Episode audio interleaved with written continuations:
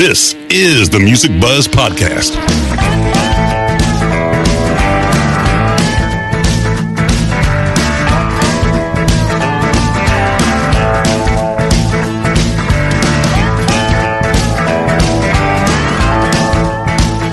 Music Buzz podcast features candid discussions with and about those behind the scenes in the music business, including industry veterans representing the segments of musician, design, and live. All three Music Buzz podcast hosts have spent their careers working with the biggest names in entertainment and have been and are still a fly on the wall. Dane Clark as the drummer for John Mellencamp's band for over 20 years and various solo projects. Hugh Syme, a world-renowned graphic artist for the biggest names in music and the corporate world. Andy Wilson, an award-winning marketing and public relations executive with over 20 years of combined multi-level entertainment industry experience in the music and sports business. Now let's buzz. Hello and welcome to the Music Buzz podcast. I'm one of your co-hosts, Andy Wilson, along with Dane Clark. Hey, Dane. Hey, Andy. How are you today? Good. And Hugh Syme. How's it going, Hugh? It's going well. Thank you, Andrew. Good. Today we're joined by Steve Hackett. Rock and Roll Hall of Fame inductee Steve Hackett is renowned as an immensely talented and innovative rock musician. He was lead guitarist with Genesis as part of their classic lineup with Peter Gabriel, Phil Collins, Tony Banks, and Mike Rutherford um, from 1971 to 1977.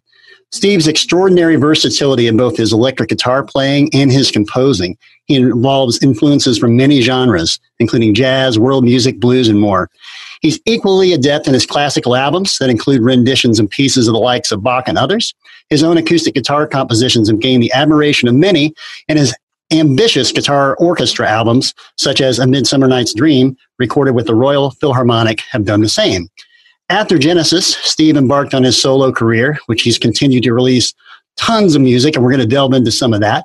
Uh, his solo career went from strength to strength, and by the mid 80s, not only saw the hit single Cell 151, but also Steve joined up with Steve Howe from Yes fame to form the supergroup GTR. After GTR, Steve went on to work with others, including Paul Carrack, Bonnie Tyler, Chris Squire, John Wetton of Asia, Brian May, and more. He has influenced so many guitar players, including some of the biggest names like Eddie Van Halen, Alex Lifeson, and others. His solo albums and projects have always possessed a high level of sophistication, along with an ever present, powerful dynamic Steve's live electric gigs take his fans on an extraordinary journey drawn from a rich musical heritage.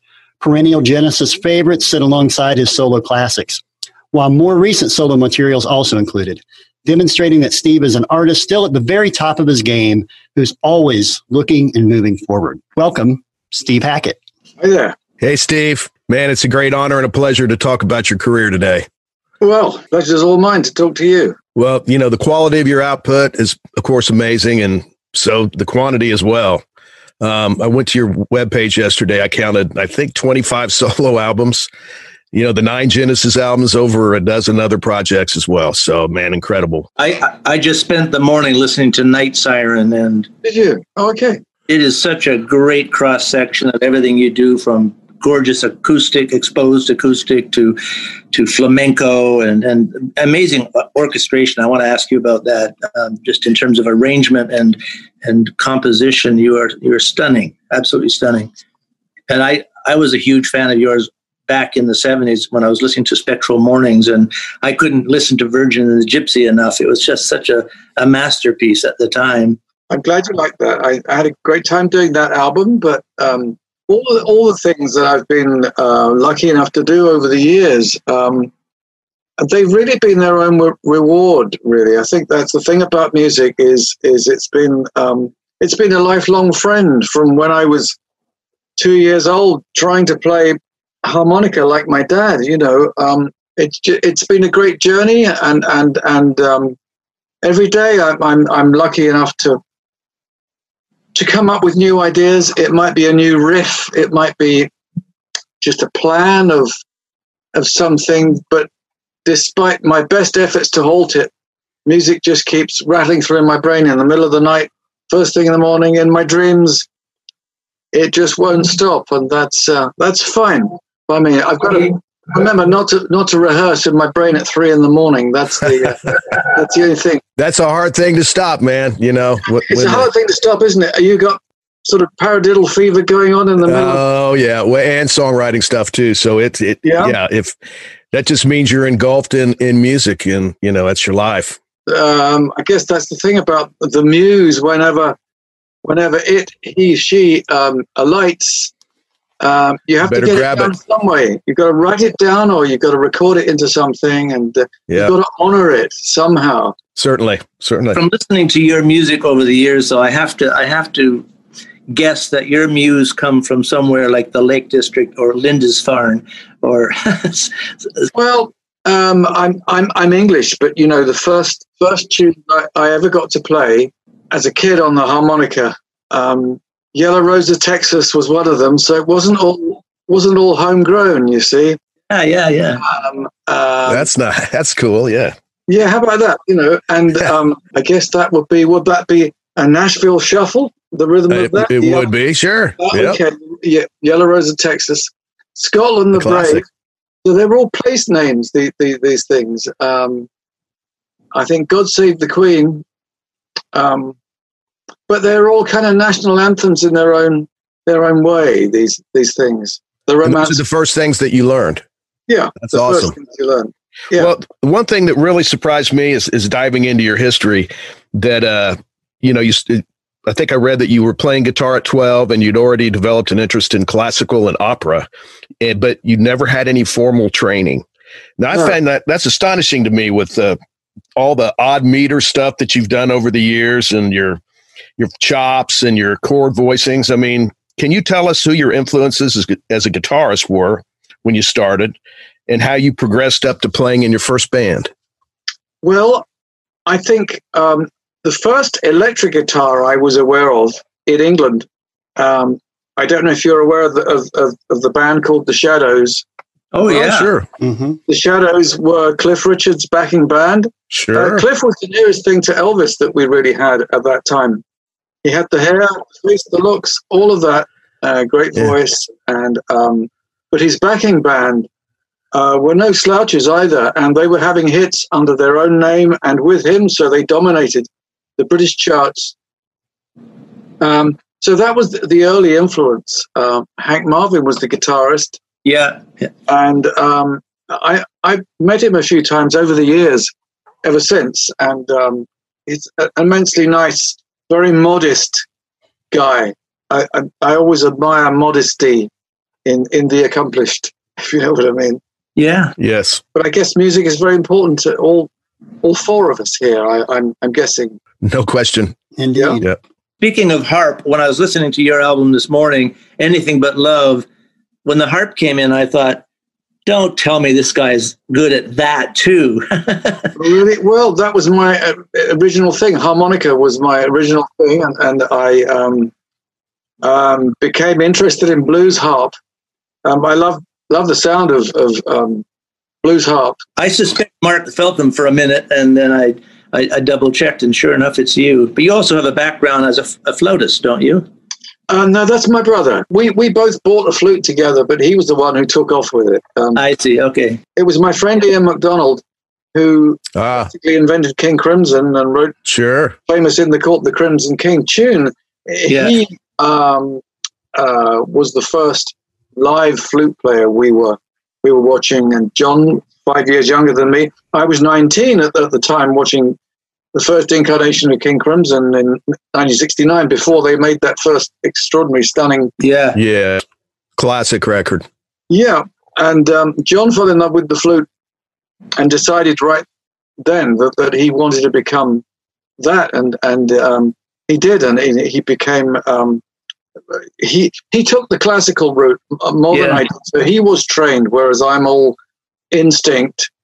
Um, That amazes me because when I was listening to the project today, um, The Night Siren, I was asking myself all through the project, uh, and Dane was just touching on this: your time signatures, your your voicings, um, the arrangements, just the the build, the, the arrangements from from beginning to end are always stunning. Um, how much of that orchestral imaginings are you, and are are you working with an arranger, or is that just largely you in your own studio? Okay. Um, uh, well, well, to take you back a bit, um, the first album I, I bought when, when I was 12 years old uh, was Ravel's Bolero. I, I loved that.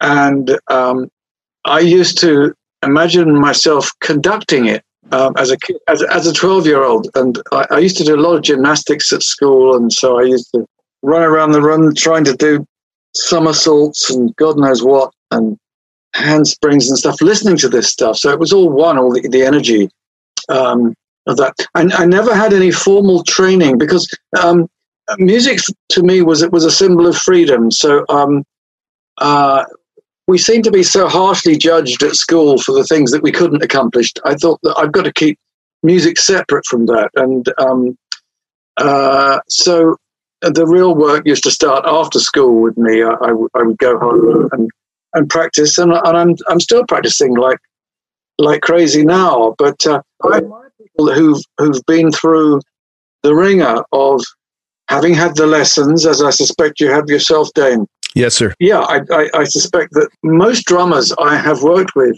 um, usually say, my, my drum teacher was so and so. My influence was this guy. I mean, I, I was watching something. I, I, was watching some some Buddy Rich playing at Ronnie Scott's the other day, and um, I got to see him twice. Fabulous drummer. Did you? I never got to see him live. I should have done. I was very slow off the mark because Phil Collins, when I was working with him, he said his big influence was was was Buddy Rich, and the same thing with Bill Bruford. So you got two two of these British drummers. Yeah, two of the greatest English drummers. Yeah, and and and very different in style from from each other. Certainly. But but, but I think um, I was lucky enough to work with both of them, and um, but you have to admire Buddy Rich's energy, if if nothing else. And and um, I I couldn't possibly tell you what what he does because the lovely thing from my point of view is is knowing nothing, so I can sit back and say, well, that's great, but I suspect Dane, you're probably thinking, what are you doing there? I, have I've got to. Uh, I've got to figure that out. Yes, well, some of it certainly, like some of his sticking patterns and things, but but Buddy also was possessed of a total genius of, you know, he could play a one-handed roll with either hand and with his bass drum too. And it's like I got to see that. I saw him hold one stick up in the air and play a roll with the other one, the fastest thing I've ever heard. And I'm just going, there's no way you can practice that. That's just sheer matter. It's almost it was just it's magic. It's right. it's impossible. Incredible. I was just watching his videos the other day and I got sucked into that black hole. I must have watched about 15 videos of him on the Tonight Show. And yeah. The drum battles with uh, Ed Shaughnessy. Ed Shaughnessy. Yeah. I think he had one with Louis Bellson, didn't he, as well? Yeah. Yep. No, but apart just apart from that, to your point about the single handed role and so on. Anyways, your music, man, has has such breadth to it. I, was, I couldn't believe the different styles. You you go into the Middle East on one song, then you're in in the you know the Northumbria on another song. It is just yeah. breathtaking how you take take you on a journey. You know, musically speaking, I'm impressed with your your sense of arrangement. I can't I can't uh, express that enough. Um, I think mu- music can be a little bit like you know you're an artist yourself, and my my father was an artist. Unfortunately, I didn't inherit his skill at drawing and and painting. I mean, he had that ever since he was very young. Ever since he was a kid, you could see impressive things that, that he'd done. He'd, he'd drawn a picture of Montgomery. Um, you know, when he was 14 years old, he was copying this out of the paper, and you could see what, what my dad was going to become from that. But um, uh, in a way, my dad did quite a lot of things, a lot of different styles, and landscapes were one of his specialities. And I think that music can work in, in, in very much the same way, where you're doing musical landscapes and you think of think of a region, and you mentioned Northumbria, the the the, um, the Uilleann pipes that were used on something, um, and of course it's common to all those Celtic regions, um, and um, so I I love that, and, and and in a way, if you want something that's really authentically wafting down from the Highlands in Scotland, sit back and let let the pipes do it rock guitar is never going to do that. Not, yeah. right. Although I think Big Country came pretty close with the use of EBow. Yeah. With guitar, and um, that could be. Uh, uh, I, I forget the song you had. Duduk was it Skeleton Gal? Yeah, it was Skeleton. Yes. Sorry. Yeah. It's Yeah, I mean, it's I mean, what you choose to use in your arrangements is that's what I'm really inquiring about. Is just how how much of that come are you hold up in your studio working with keyboards until you develop your own. Um, uh, yeah, well, I, I, I work with um, uh, usually write with with with two other people. Um, uh, in other words, I write as much as I can on my own, and then um, I welcome the input of two people: my wife Jo, and also uh, Roger King, who is a, is the keyboard player with uh, the band I I have. Um, and um, he happens to be a great engineer, great keyboard player, and um, he's become uh, an extraordinary um, uh, orchestrator. So um, we sit down t- together. He has all the theory to my instinct. Mm-hmm. I usually credit him with the orchestral arrangements. Um, yeah. I will usually come up with these days um, a top line and chords. Mm-hmm. We we map it out with, with keyboards with samples, and then uh, if we have time and opportunity, um, we overlay that with the real thing or subtract it and have yeah, yeah. thing. So um, um, it's you know back in the old days, lovely. Back in the days of Genesis, we we had we had the time and opportunity as young guys to sit in a rehearsal room together and mm-hmm. write things together. I think I think that when you have a solo situation and you don't really even know how the song is going to go, the marvelous thing about computers, though we all get frustrated with them blowing up yes. and, uh, and, and all of that, and I realize it's there's a certain coldness to it, but it's nice to be able to show someone a fully a fully formed sketch and say, yeah, yeah, sure. this, this, is the song the way I see it, and then um, there can be the, the the the input of of other people over over backgrounds that, that work within themselves rather than you know what it's like in a rehearsal room. There's a guy working out a solo and everyone's got to keep powering around the same riff and, that's right. and that can and, be t- um, that can be tiring. that can be tiring. Of course the other alternative is to have the score sheet and, and yep. we, we, use that as well. Um, um, if you're working with orchestral stuff and, and, and real orchestral players, um, you can't really have the free for all. You have to have the agreement, otherwise known as the score sheet. True. Yeah. It's got to be written out. We go back to the old school ways of doing it, the old fashioned. And they can still get it wrong, depending on the on the, the orchestra. Yeah. Yes, uh, I think orchestras. Um, uh, I mean, I, I I love working with them. Uh, um, it's it's an ambitious thing, sticking together a, an orchestra and, and, and, and a rock band. Um, mm-hmm. I've done it several times now, and um, as, as I'm sure you're aware, Dane, the, the, the way that a, an orchestra feels mm-hmm. timing is rather different to. It's way behind the beat. I, have played many or, orchestra sessions, and it's, it's way like behind the beat, big time. Unless they're all on in ears, or or you've got a conductor who's pushing them ahead of what they perceive to be the beat. Right. Right. And even if there's a click track, even if there's a metronome, they're yeah. still like, if, if it's here, they're going, uh, uh, it's like, I know it's, it's yeah. a funny thing, isn't it? I gather in different regions. Um, I remember hearing something about a, a, conductor who was saying, you know, a lot of or- orchestras can be very much behind the beat of the baton. Um, and, uh, but in, in LA, this guy was saying, um, sometimes they're even ahead of the beat. So, um, um, I guess those those orchestras that are used to doing film work, um, you know, maybe they jump right in there, and that's I think that's probably it. Yeah, because they have to work with the click track on that stuff. Yeah. So they're yes. used to that. Yeah. Yeah. Yeah. Well, I've got to ask you. Um, your uh, the last record you did was at the Edge of Light. Was that 2019?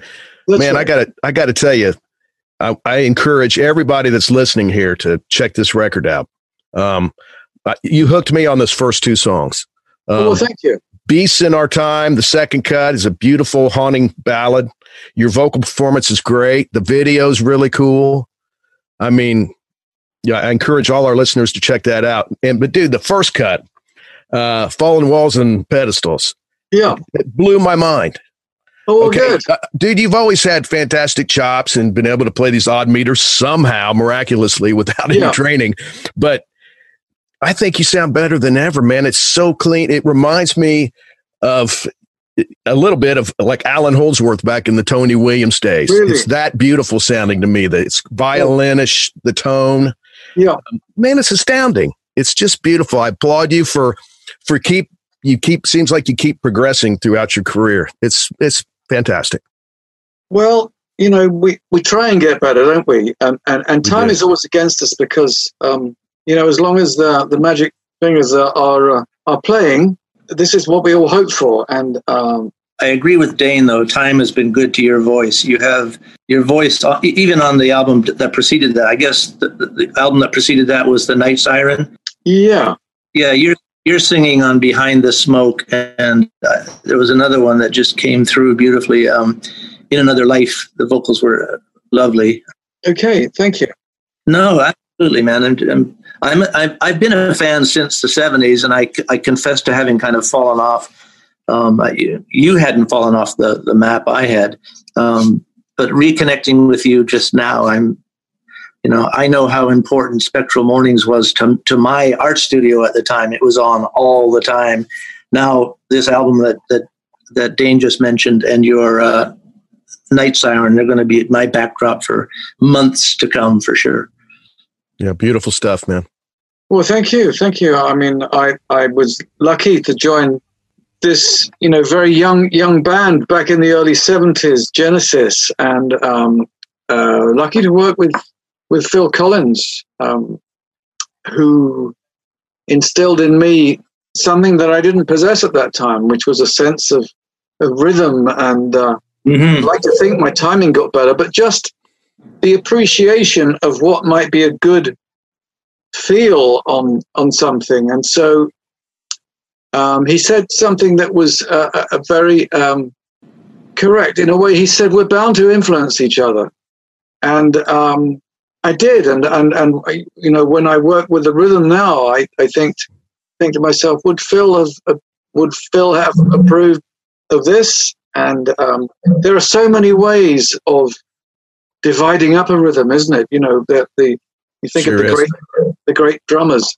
Uh, whether you're going at it at speed, and we've been lucky in Britain to have, you know, quite a few um, amazing players who some of them came out of jazz, Ginger Baker, and um, um, you know, so so many more who were rather extraordinary. John Bonham for taking the beat and just Oh, without question. Going to half time with, with everything. And, and I, f- I find I get very, very drawn to the Bonham-esque approach of half time, basically. Deep groove. Extraordinary stuff. You know, um, Mitch, Mitch Mitchell, I think, also with, with Jimi Hendrix. Um, yeah. Fantastic player. Had some great chops and. Um, very Elvin Jones. Yeah. Yeah, sorry. He was very Elvin Jones very Elvin Jones. Yeah, very interesting. I'm thinking of the the track "Hey Joe," where he's basically playing fast throughout the whole thing. Yep. And I, I, I doubt would you whether you'd get a modern drummer today doing that and basically soloing through the whole thing. I don't think it. I don't think you could. I mean, yeah, I don't. I think that's kind of impossible to do now. I yes. mean, just the way the way our ears are trained to hear music, it's like you'd say, "Oh, gosh, what's that guy doing?" Yes, but if you exactly. took that, if you took that out of that song, that classic song that we all know, if yes. you went boom, crack, hey Joe, that wouldn't work. It Not at all. It doesn't, it doesn't work, does it? It doesn't swing because the song is leaden in the first place, and so it's the, the drums that make it work. It's that that's the rescue in in in a way. So and Keith Moon did the same kind of thing with the yes, I, I agree totally. Um, I love Moon's playing. There's a film called That'll Be the Day with David Essex. I've seen that. Ringo is in it. Yeah. But the star of the show is just uh, Keith Moon does something where I think his drums are being picked up maybe by the mic that's on the camera or something, and it's all kind of distorted and ambient, and I, and I just love the sound. It's and he's just going at it hammer and tongs. And you think that's it, the man explodes. But um, sometimes I, I prefer that to clarity. I, I have to say, I, I love the idea that the walls are shaking and it's buckling under the weight of this guy who's. There's something to be said for that, right? Come Yeah, on, yeah. And, and I, I, I, in a way, I, I think it's it's a terrible shame that so many drummers get all that fire kicked out of them by by producers saying, "Just keep it simple, man. Just keep it simple." Oh, That's And true. sure You've been there, and in the end, it's like all these things you've learned, and you think, well, they might just well well have a drum machine do this. Right. Did you ever see Elvin? I have to ask you, Dane. Did you No, ever see I, I, I haven't. It- an- another another genius that I've I've I've missed out on. I never got to see Elvin. I sat six feet from him at a small jazz club in Toronto.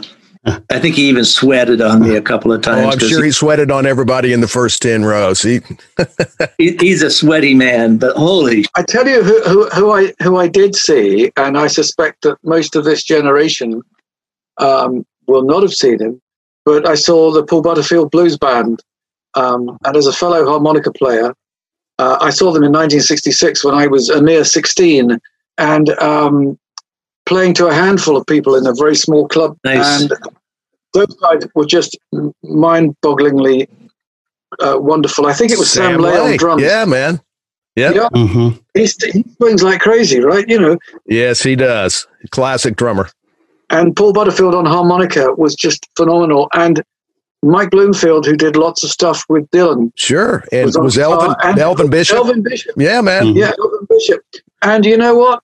All three of those guys, as soloists, were just stunning that night. I, I think maybe the fact that they were playing to the size of an audience, where you would now nowadays just call it a rehearsal, so everyone's playing without fear and um, flattening me. We, we've alluded to, um, you guys have a few times, just the breadth of your catalog, if you will, and different variations and styles. And that's the thing that sticks out to me. And gosh, the work ethic. I mean, it's just like, Yes. you know, you look, you look at that discography and it's every year and sometimes, you know, a couple or three things in a year.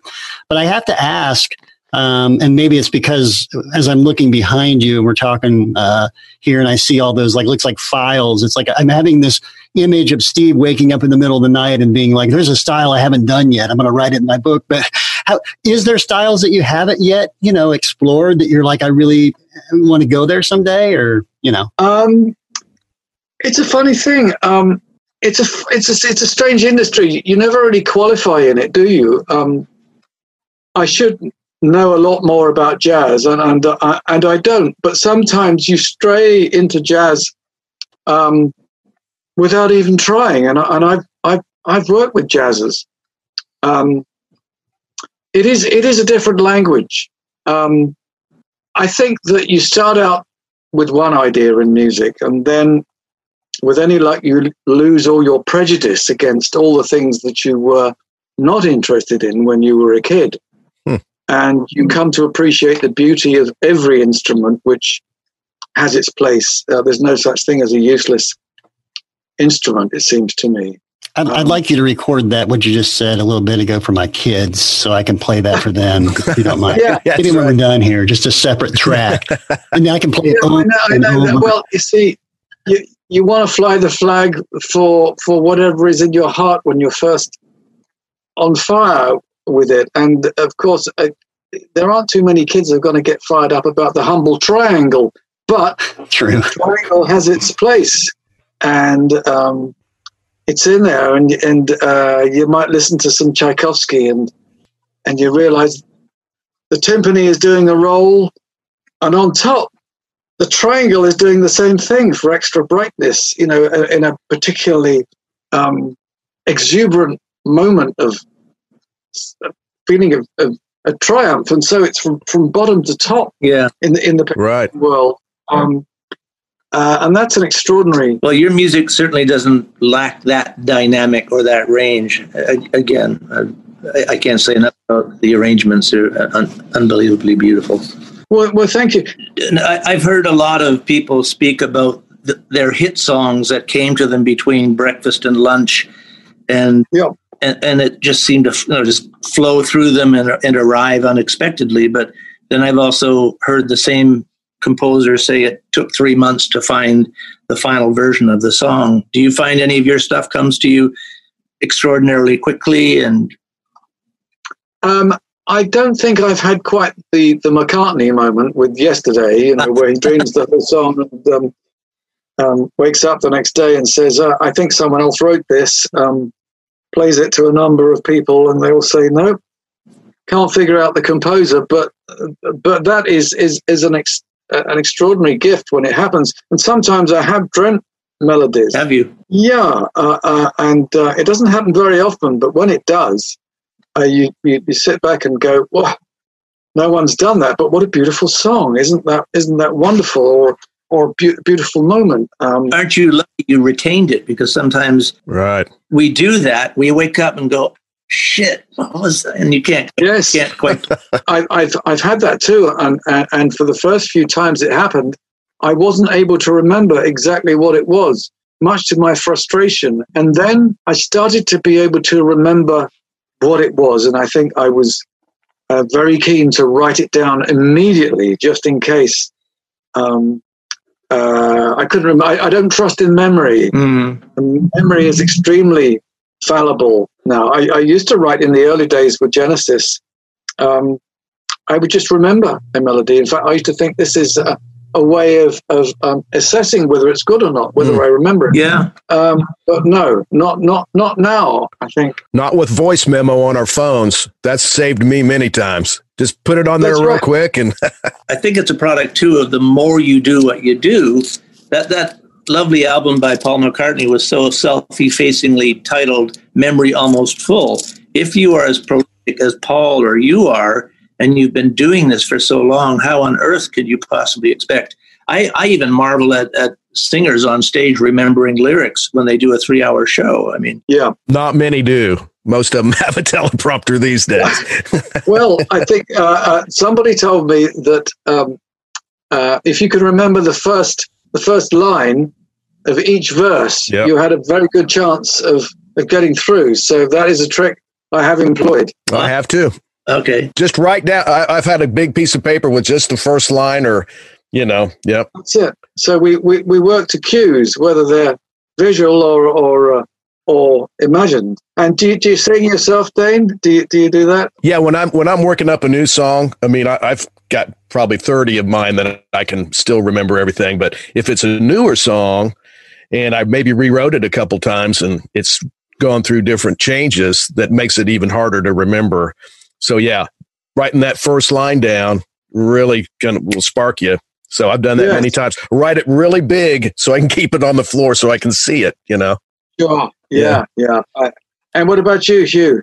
Well, it's the same thing. I I've remembered it really complex piano pieces that I've written, you know, as far back as 1975, and I still retain those. Surprisingly, I remember all the details, and and yet I could come up with a really simple song one day and a week later go, oh, shit, what was that? And, and it's, I mean, I'm just talking like a real simple, like a Neil Young piano part where you just kind of, or a McCartney piano part where you just put down something pretty. And I, I at least now with Pro Tools, put things down. I make a point. It's the same with lyrics. I like certain, I, I admire lyricists so much that I freeze when it comes time to write lyrics because I've got Joni Mitchell standing behind me and, and Peter Gabriel over here and and Donald Donald Fagen right up here behind me.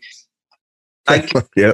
I can't get out of my own way. How, how, do you do it? How do you find your your muse when it comes to words? Um, now that's a that's an interesting thing. I in, in recent years I've been writing more and more with my wife Jo. Um, ah. Uh, but I don't think there's any formula. If if I really had a formula, I could say, you know, sometimes music comes first, sometimes it's a lyric. Mm-hmm. Um, sometimes it's a rhythm. Uh, you could be led to a song by by nefarious means. we all of us need a portal. At what point does something stop becoming a rehearsal, and and it solidifies into um, something worth framing right. in memory? Um, yeah, um, I, d- I don't think you can teach anyone how to write a song. I think you can you can teach um, technique. You can you can demonstrate mm-hmm. that, but what is it? The quantum leap that takes take it takes it out of the hands of the of the of the virtuoso who may be um, terrified at the idea of coming up with anything themselves and make the quantum leap to composer. How, how, how does that work? Take away the fear, I think, is the main Yeah, thing. yeah. Yeah. Painters dread the white canvas, so there might be something similar there. You know, just how do I dare stain that pristine white surface? You know, you gotta you, you gotta start making noise to at least respond to what. Ah. Yeah, Oh, that's it. Yeah. Yes. And you Yeah, can't Got think. I'm going to I'm going to mess this up before you start. You have to be able to hop right into it or you're it's not going to happen, you know. it's like jamming. Every once in a while, you'll you'll think you're starting a jam off with something cool until the whole band looks at you and says, "Don't call us, we'll call you." You know, it's just like L- listening to you guys talk and and uh, it's fascinating and, uh, and it's making me think and the question that i have for you steve Yeah. is dialing back and you've alluded to it a little bit with some bits and pieces here but dialing back to those early 70s with with genesis and making all those great records during those years you know when you look at the members of the band during that time with all of you guys it's just mind blowing when you see it now and it makes me think can you walk us through that process during those years? Like what was the dynamic create the creativity like and just the overall experience? Because the music's incredible and timeless and so influential but can you kind of take us back to that time and how you guys you know, what the process was the creativity process all the all that stuff? Well, um, Genesis, when I, I first joined them, uh, Peter Gabriel said to me, um, we think of ourselves as a, as a team of songwriters, and um, they wanted someone who could write as well as play. Um, my writing was really all in aspir. It was all aspirational, um, even though I'd advertised myself as a writer. It's a bit like saying, you know, I'm a I'm a top chef and I hadn't even yet cooked a meal, but I just knew what I wanted to do. So I really bluffed my way as as regards that, and I very quickly discovered that um, many of the guys were very accomplished songwriters in their own right. So initially, I just contributed um, uh, guitar parts to things. I started to bring in tunes, and we um, we kicked them around like a game of football. We just tried, um, you know, um, kicking things about, um, passing the, the ball from one to the other, or like like a relay race where there's a baton and um, one guy runs with it for a while, another guy picks up, and um, and, and and carries on forward. Well, on that on that note, on the live side of, of your career, can you take us back to what was the first like some of the first concerts you went to, um, maybe growing up as a fan? Um, Oh, I, well, I was very lucky to see um, quite a lot of gigs by John Mayall. mm, John Mayall had the young Peter Green playing Oh yeah. uh, with him just after Eric Clapton had left the band. Um, and so I saw several of those gigs. Um, I was very interested in blues stuff where all of the sonic developments that were happening in the electric guitar were around around the world of blues.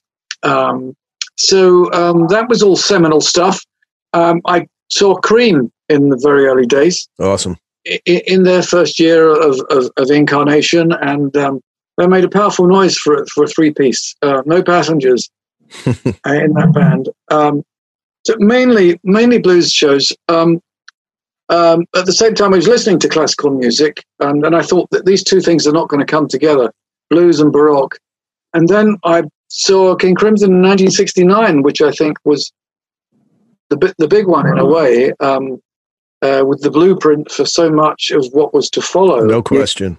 no doubt. A band that was mixing jazz with classical music, or with pop music and rock, and and and humor, and um, the legacy of the Beatles were informing these uh, virtuosic young guys, um, and um, I I got to befriend most of them, and um, you know spend time, and um, uh, they were doing exactly what I wanted to be able to do in future. In other words, to mix it all up, where uh, the challenge is almost to come up with a new genre every song. If you could do that, wouldn't that just be wonderful? So um, these collisions and hybrids and whatever you call them. That's why I said when I when I listened to the the Night Siren, I mean, you got you got Duane Eddy on one song, as far as I'm concerned, in in uh, yes. 50 miles, you know, and yes, and and you've got you know you've got like the Duke, all the different styles are, are I, I can't say it enough, are extraordinarily diverse. That's the key, and your your palette is massive. I've got a specific question, uh, Steve, if I may. Looking back on the Genesis stuff, I thought after Peter left, was the first record after that was Trick of the Tail, was it not? Uh, yes, uh, Trick of the Tail, first one as a four piece without without Peter Gabriel. Yeah. Well, this the first tune on there, "Dance on a Volcano," is Yeah. one of the got to be one of the most difficult prog things that if if you had to learn that for a band that might take you a week i was just i mean there's so it's like that that notey stuff at the end that's real kind of furious and then seven and then i'm not even sure what you guys go into after that i quit counting i thought well i'm not going to record this song so i'm not going to try to i don't have it i don't have a couple of days to figure out what you tried to do but Right. my question is, how long did it take you guys to get that song recorded? What was the process on that? I mean, do you do you have recollection of that? I just find that that song's amazing. As far as I remember, I'd just done a solo album, and then I started working with the band uh, with that straight afterwards. So it was like trying to give birth twice. So it was a little bit tricky for me at that time. Um, and um, we were writing in seven eight. It was a favorite. It was a favorite um, time signature for us. Um, it's a rhythm much beloved of not just early Genesis, but also um, many years later, I got to work with Chris Squire, who said he really loved Seven as a as a uh, writing tool in a way. Um, that I don't think it took us that long because there are a lot of repeats. It's the end section where it goes fast and furious, which was my main input into the into the um, in, into the tune, uh, and I still play that quite a lot with my band these days. Awesome. I was talking to um, Jason Bonham, um, John Bonham's son, who was saying that that song was a, a- big influence for him. It's it's strange because it's slow and heavy, but it's in seven. It's got the truncated thing. Phil used to say it's as if someone's typing and, and going, by the time you get to seven, pachung, uh, with the thing. And so it keeps truncating the end of the bar. So it's as if it's like this kind of cap- catapult that's informing the thing. Um, the uh, the early opening stuff is really uh, Mike Rutherford writing with the 12 string and with bass pedals. We newly acquired the Taurus bass pedals. Okay.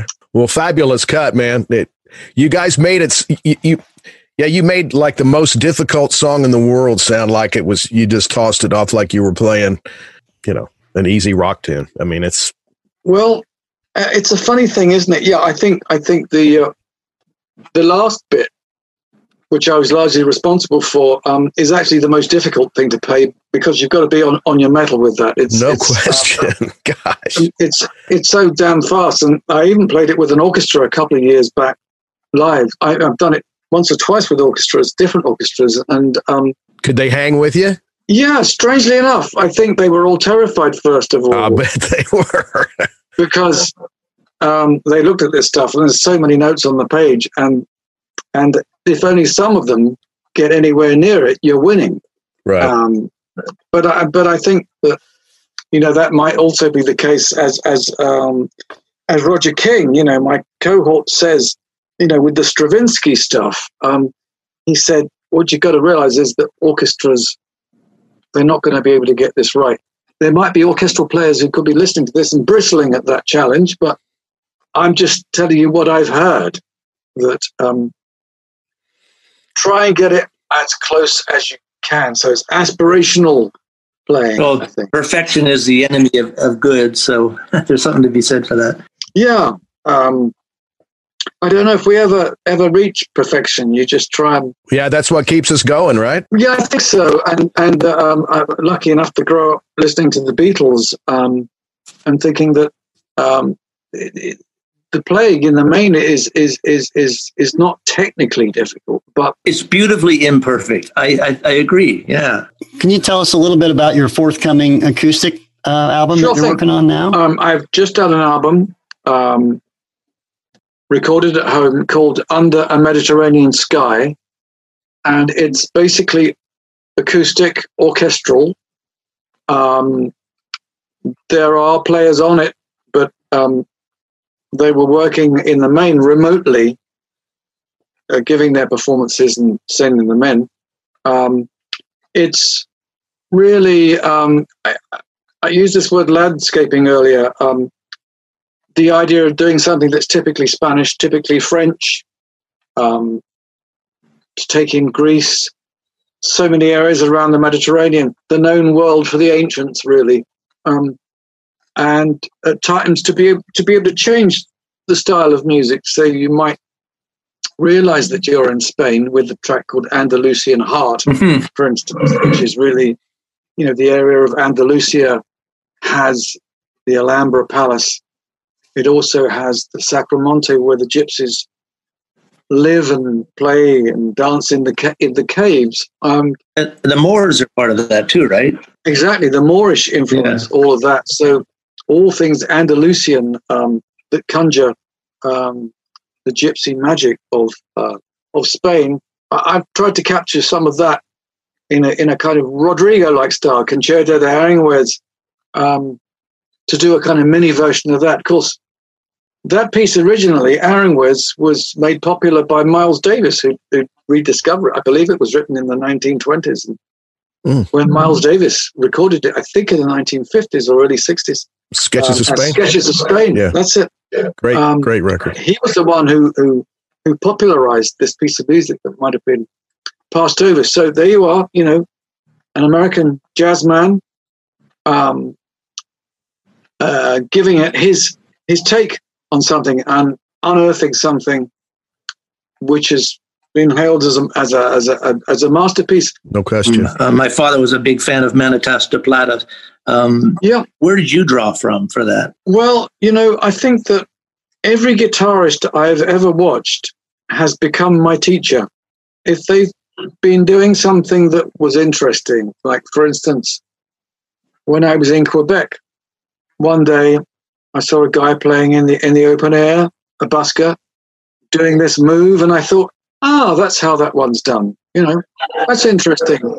Arpeggiating with with all the fingers to get a chord, and then um, on uh, on the return from top to bottom, he was just using one finger to bring it right back, the, the forefinger, ah, yeah. and um, ah, that's how you get that cyclic thing. You know, the, the equivalent of cyclic breathing that, that, that woodwind and brass men uh, can do. Roland Kirk, yeah. Roland Kirk, yeah. yeah.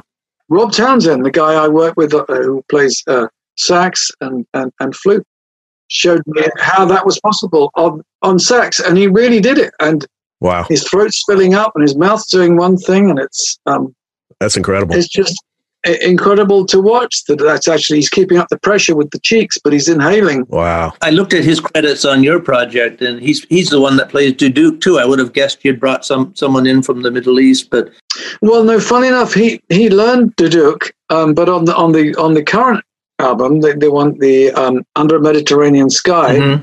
uh, there was a guy from Armenia. It's it's an Armenian instrument, and there was an Armenian guy who got in touch with me when I was due to play Paris we were due to hook up. It didn't quite work out, but we stayed in touch.